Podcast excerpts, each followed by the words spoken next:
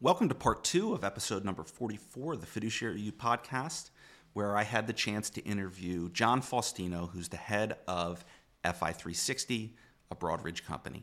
I hope you enjoy it. No, that's that's great. And where where do you see? You know, you you have you've got ESG now, right? With with uh, some of the recent guidance, you've got guaranteed income. Where do you see whether both at, at FI360 or in general? What do you think the next evolution of tools are to kind of address those type of uh, those type of areas? Um, you know, it, it in in some ways, kind of the the old tools, you know, may or may not be sufficient to help advisors now that that need to help their clients um, do a deeper level of of due diligence. How do you think about um, how do you think about that, and sure. and how does FI three sixty think about you know where you're going to kind of meet the needs of of advisors and their clients in that area? That's uh, yeah, great, great softball question for me. I appreciate that one. And I'm maybe I'm going to go in reverse order, and I'm going to start. Teeing, I'm teeing you up, John. I'm I'm teeing you up. You teed that up really well for me. Thank you. So, with regards to ESG, we actually won a Wealthies Award from WealthManagement.com this last September for our integration of ESG factors along with our fiduciary score in our in the FI360 toolkit investment screener. If you if you look at the Department of Labor rule which uh, just came out a, a, week or two ago. They're they're basically saying you can use ESG in 401k plans if you want, in retirement plans if you want. Um, you don't have to, but you need to address all of the fiduciary requirements first and foremost. And some of the objections that we've that we've seen to that rule um, that have come out, I think, are still kind of along those same lines. It's like, hey, make sure that you take care of the fiduciary considerations first some of these these rules are not necessarily precluding you from using ESG. Some are, but but not all. Um, and that's where I think um, the partnership we have with Owl Analytics is really neat. They're an ESG factor identification and scoring firm, and this concept of identifying good fiduciary funds and then your ESG criteria separately and looking at maybe the Venn diagram intersection is something that I think is powerful um, wealthmanagement.com agreed or that that selection committee agreed. Um, I think where those tools are going to go for us anyway is that we're going to add more information on reports and more data points. Right now, we've got high level, four high level ESG data points we allow people to search on, and that's kind of it. So I think integrating that into reports, allowing for the more granular data points associated with ESG um, are is something that's going to come next for us. And that really aligns with that personalization trend that we're seeing in the industry where um, if you if you personalize a portfolio for someone, they're a lot more likely to stick with it. So even if you don't believe in any investment benefits, if you're at least neutral um, from a from an investment benefit, kind of explicitly with with ESG factors, there's a personalization benefit, there's a behavioral benefit that I see by using ESG um, to to get people kind of more aligned with their holdings, to get them thinking more long term. We know that one of the greatest benefits that you get working with a financial advisor is they help you not sell when things are low and and not buy when things are high. Um, and I think some of this personalization can help with that. So that's that's where we're going on the on the ESG front. So, you know, one of the things that I hear from advisors is, and, and with a lot of things, there's a lot of as an industry we get excited about. There's a lot of kind of sizzle. Um, a lot of times there isn't at least right away much stake behind it. It takes time for trends. I mean, I use like 338 as an example. Well, people have been talking about 338. I talked about it in my book in 2008, fixing the 401k. You know, it took a long time for that to really get kind of embraced at the at the client level. Now it's much more common, um, but you know, it's been 15, 17 years. It's been an evolution. I think it's the same way ESG, from what I'm hearing from advisors, is it may come up as a discussion point with clients, but there hasn't been a huge embrace of it so far. Um, certainly, you have some types of companies where it is a really big focus. Um, and so I think it, it, it probably will take time to um, to work its way in. I think it's the same way from a, a guaranteed income standpoint. I think regulatory guidance is really helpful for um, just kind of drawing the the lines in the sand and helping people understand like you know what's in bounds and what's out of bounds. But you know i and and i'd love to get your thoughts i think with this with this ERISA and whatnot is really interesting. I think guaranteed income we're still in the very early innings just like esg but i think the very early innings you know the first or second inning um, might even still be in spring training when it comes to kind of adoption of guaranteed uh, income and esg strategies um, that's just kind of what kind of what I'm hearing. And so I think for advisors, the learning point is one needing to have tools um, to do that type of analysis. More importantly, they'll have those conversations with clients. Um, you want to be the first one to have a conversation with a client. You want them to hear it from you. You don't want them to hear it from you know one of your competitors. So even if the decision is, sure. hey, we're going to hold off for the time being you should be having those conversations with clients and you know having tools you know like from an fi360 or other technology providers that can enable you to, to facilitate those conversations even if the decision is hey we're going to hold tight for a while i think is uh, is really really important. But i think from a learning perspective or the takeaway is you want to be proactive about having those conversations with your clients um, and these new trends and and guidance and best practices uh, not having them hear it from somebody else. Um, so I guess that would be my kind of overall perspective. Yeah, no, I, I, think those are great points. And I think, you know, you, you talk about technology being an investment, not an expense. Um, and I think about that with training as well, too. So the time that you spend watching a webinar, listening to your podcast, those are investments. Um, and everyone's time, I mean, that's, that's the most valuable thing right. that we have. The older I get, right. that, that certainly resonates even more with me. And, and I agree with you. I think one, one of the big challenges with uptake with, if we take ESG specifically, is that I mentioned I see a lot of the benefits. I hear about a lot of the benefits associated with that personalization. So if you're talking about this in the context of retirement plans, and we certainly help advisors with wealth accounts and foundations and endowments, it's not just 401k plans. But what you're trying to do is you're trying to put something in there that will resonate with a thousand participants. Um, and perhaps, you know, you've got an affinity towards social issues and I've got an affinity towards environmental issues. So how do you scale that personalization within a plan with, with ESG? So we've had some conversations with folks on that. I think that's a, that's a real challenge. Um, it's, it's not necessarily, you know, one, one size fits all with, with ESG. So I do think it's going to take a while for that to evolve. And I think you should think uh, about being proportional with the opportunity or the need in the investment that you make in tools and in training on those things specifically. You're, you're a longstanding AIF, and I'm very appreciative for that. Um, and I think you know that all of the webinars that we do are made available for free to anyone. We, we often have webinars on, on ESG, and we have actually a ton on retirement income. So we started that retirement income consortium at the beginning of this year with a lot of like minded industry professionals that want to do the right thing for participants.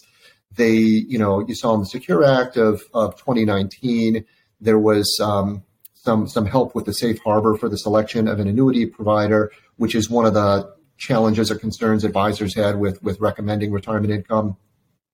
And then there was guidance at the end of 2021 from the Department of Labor where they said increased access to retirement income within plans is one of our top goals for 2022. So the regulators, uh, you know, very clearly signaling, hey, this is something that we want you industry folks to figure out. And then on top of that, if you look at um, PTE 2020-02, the IRA rollover regulation that went into effect on July 1st of this year, regulators are are wanting to be really careful now, um, holding more advisors, more actions to a fiduciary standard of care when you're doing a rollover.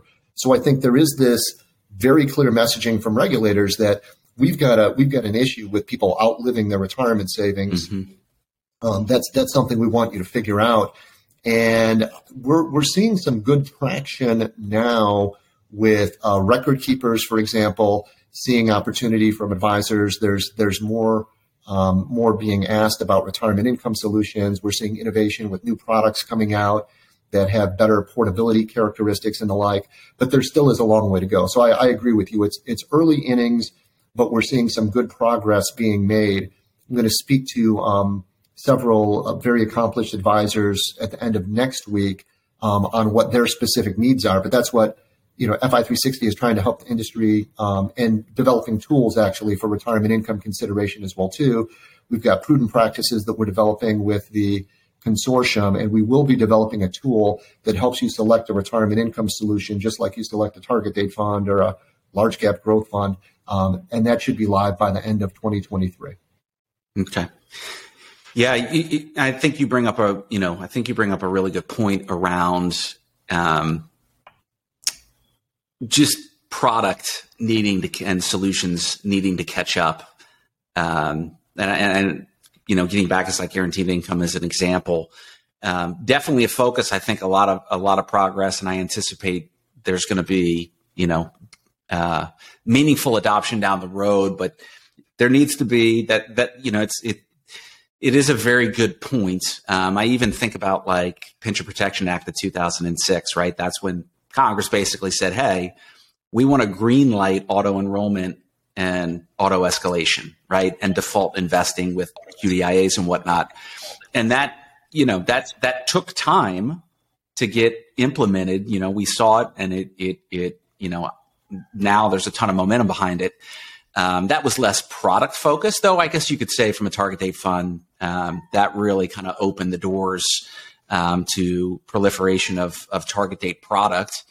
Um, but I think that's a really good point is now with regulatory guidance and with really the bigger players in the industry starting to get behind. I think ESG is an example. I think what you could see is managed accounts actually could really help from a personalization standpoint. It's hard to get a target date fund, you know, it's going to be, you know, it's kind of a one size fits none. I mean, you're going to hit a lot of the population, but managed accounts really can drive that personalization.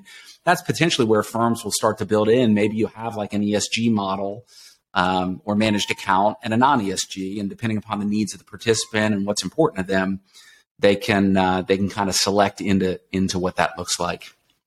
So, where do you see agree. the? Yeah, sorry, go ahead. No, go go please. No, no, I, I, I, I was done. I was going to shift, but what are your thoughts there in terms of it, it? It sounds like building on that personalization, where you think kind of the future is.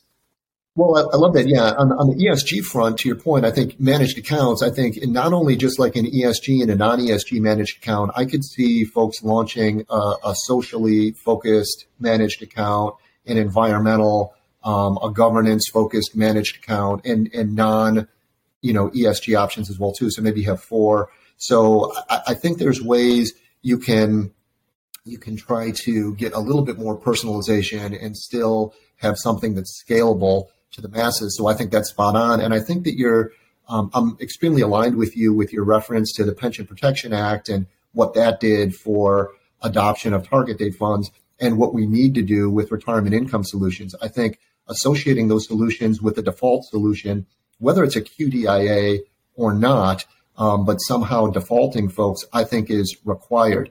It was, you know, really smart behavioral economists, uh, Dick Thaler and um, Shlomo Benartzi, that that worked on that that aspect of auto enrollment with um, with that Pension Protection Act. And as as much as I, I love to think that we can we can educate plan participants, I think the you know the most pragmatic way to get them where they should be is to default them into certain solutions. Um, and that's and that's the real challenge now. It's not necessarily getting these retirement income solutions in the plans; it's getting everyone to sign up for them. Yeah, I I, I completely agree. There has to be kind of that.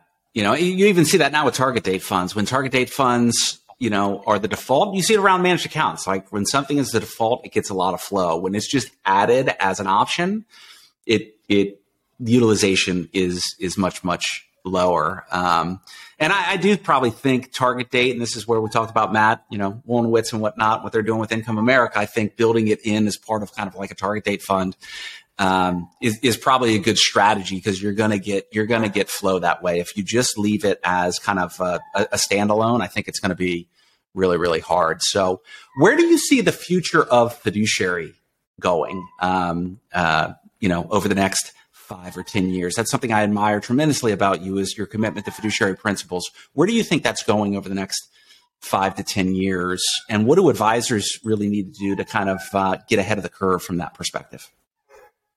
Sure. Um, and, and I'll say at the at the end of 2021, for the first time, there were more fee-based advisors and hybrid advisors than there were commissioned advisors. So this fiduciary trend is is real, and we we kind of flipped um, we we flipped over to a more fiduciary centric world um, as of as of last December. Um, and I see no signs of that slowing down. One of the things that's interesting during the Trump administration, when you saw um, some pushback maybe at the federal level with some of these fiduciary regulations, you saw a lot of states say, hey, if you're not going to do this at the federal level, we're going to do it at the state le- level. So I believe if you are a fiduciary advisor, um, you're you're on the right side of the trend, but more importantly, you're on the you're on the right side of your clients.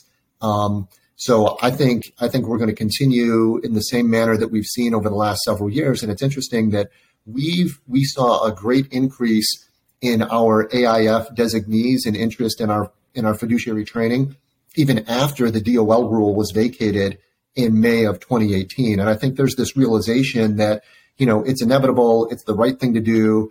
If your doctor does the right thing for you, has to do the right thing for you, um, your lawyer, your accountant, you know, why not, why not your financial advisor? Um, so I think we're gonna we're gonna continue along and see probably more regulation um, and just more more activities that push us toward uh, towards a, a more unified fiduciary standard. Yeah, I, I couldn't agree with you more. I mean, at, at, at the end of the day, um, you know, if you you uh, always stay kind of focused on doing the right thing for people, like it, it's a better way to live. Um, but it also has a lot of benefits. I think, you know, from a business, I think from a business perspective, and uh, I think that that to, to that point, um, and I, I love kind of hearing that statistic around um, and you get a lot of people that argue around commission or fee or what that that looks like. I mean, when you can eliminate conflicts of interest and create um, maybe not perfect alignment, but greater alignment with clients, ultimately, I think that business model uh, wins out. And you know, I've just always admired you as as I think an advocate of fiduciary principles and and really FI three sixty.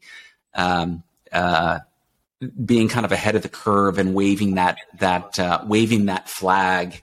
Um, if I think about the industry and and you know my 20 plus years in it, you know I think about on probably the the the NAPFA, the National Association of Personal Financial Advisors, back in the day, kind of the fee only organization, um, and I think about FI 360. I would argue that that um, your two organizations have probably done more within the industry for advancing fiduciary practices and principles um, than anybody else. So um, just ton of admiration for you from that perspective. So, um, John, this has been a really fun discussion. Um, one of the things I tend to like at the to, to ask at the end of an episode is um, to ask guests what their single most important piece of advice would be for uh, for advisors. So I'll kind of like pass the ball to you and uh, would love to get kind of your thoughts on your single best piece of advice.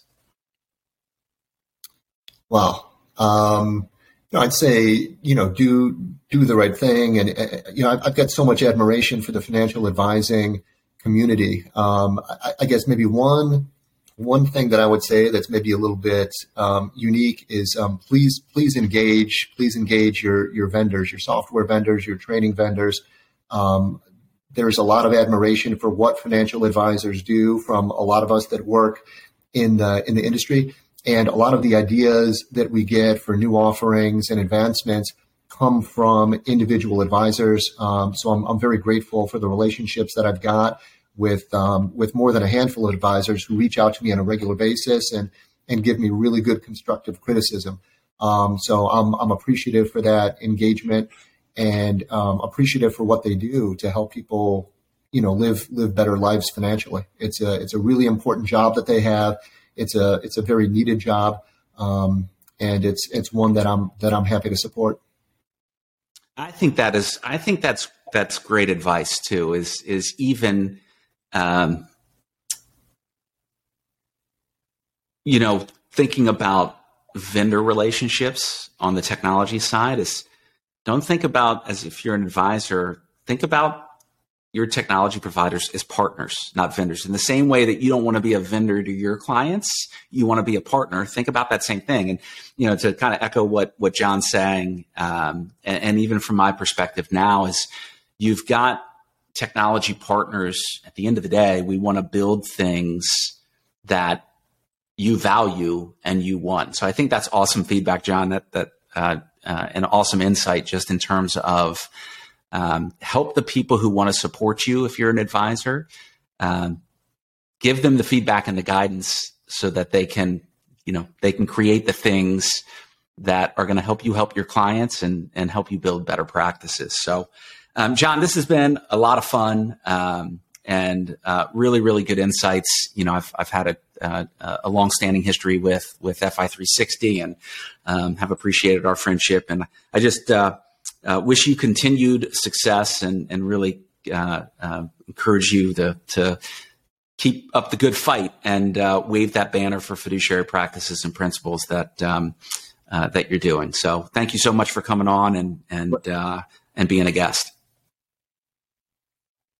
Thank you. Thank you for having me. And, and, and, right back at you, Josh. I've got great respect for you uh, professionally, um, personally, and, and, you're someone who's really carried that fiduciary banner um, kind of on their own. And I've got a lot of respect for you doing it um, individually. You know, I walked into a situation, FI360 is up and running and built, um, and I came there, but great respect for what you've done individually for, for all your peers in the industry. Thanks for listening to today's episode with John Faustino from FI360. I hope that you enjoyed the episode. If you'd like more information or to learn more, go to fiduciaryworks.com slash podcast. And while you're there, make sure to sign up for a demo of Fiduciary RX, my tech platform that helps retirement plan advisors diagnose, prescribe, and improve fiduciary wellness and to create scalability and consistency and lift for their practices uh, you can sign up for a demo right on the site. And if you've got questions you'd like me to answer, topics you'd like me to discuss, guests you think would be a good fit for the show, or any other feedback, I'd love to hear from you. And also, head over to Amazon and check out my two books The Fiduciary Formula and Fixing the 401k. And if you want an easy way to sh- support the show, I'd really appreciate you leaving a review on Apple Podcast. It's the best way to help other people find the show, and I read each one. Until next time, thanks again for listening to the Fiduciary U podcast.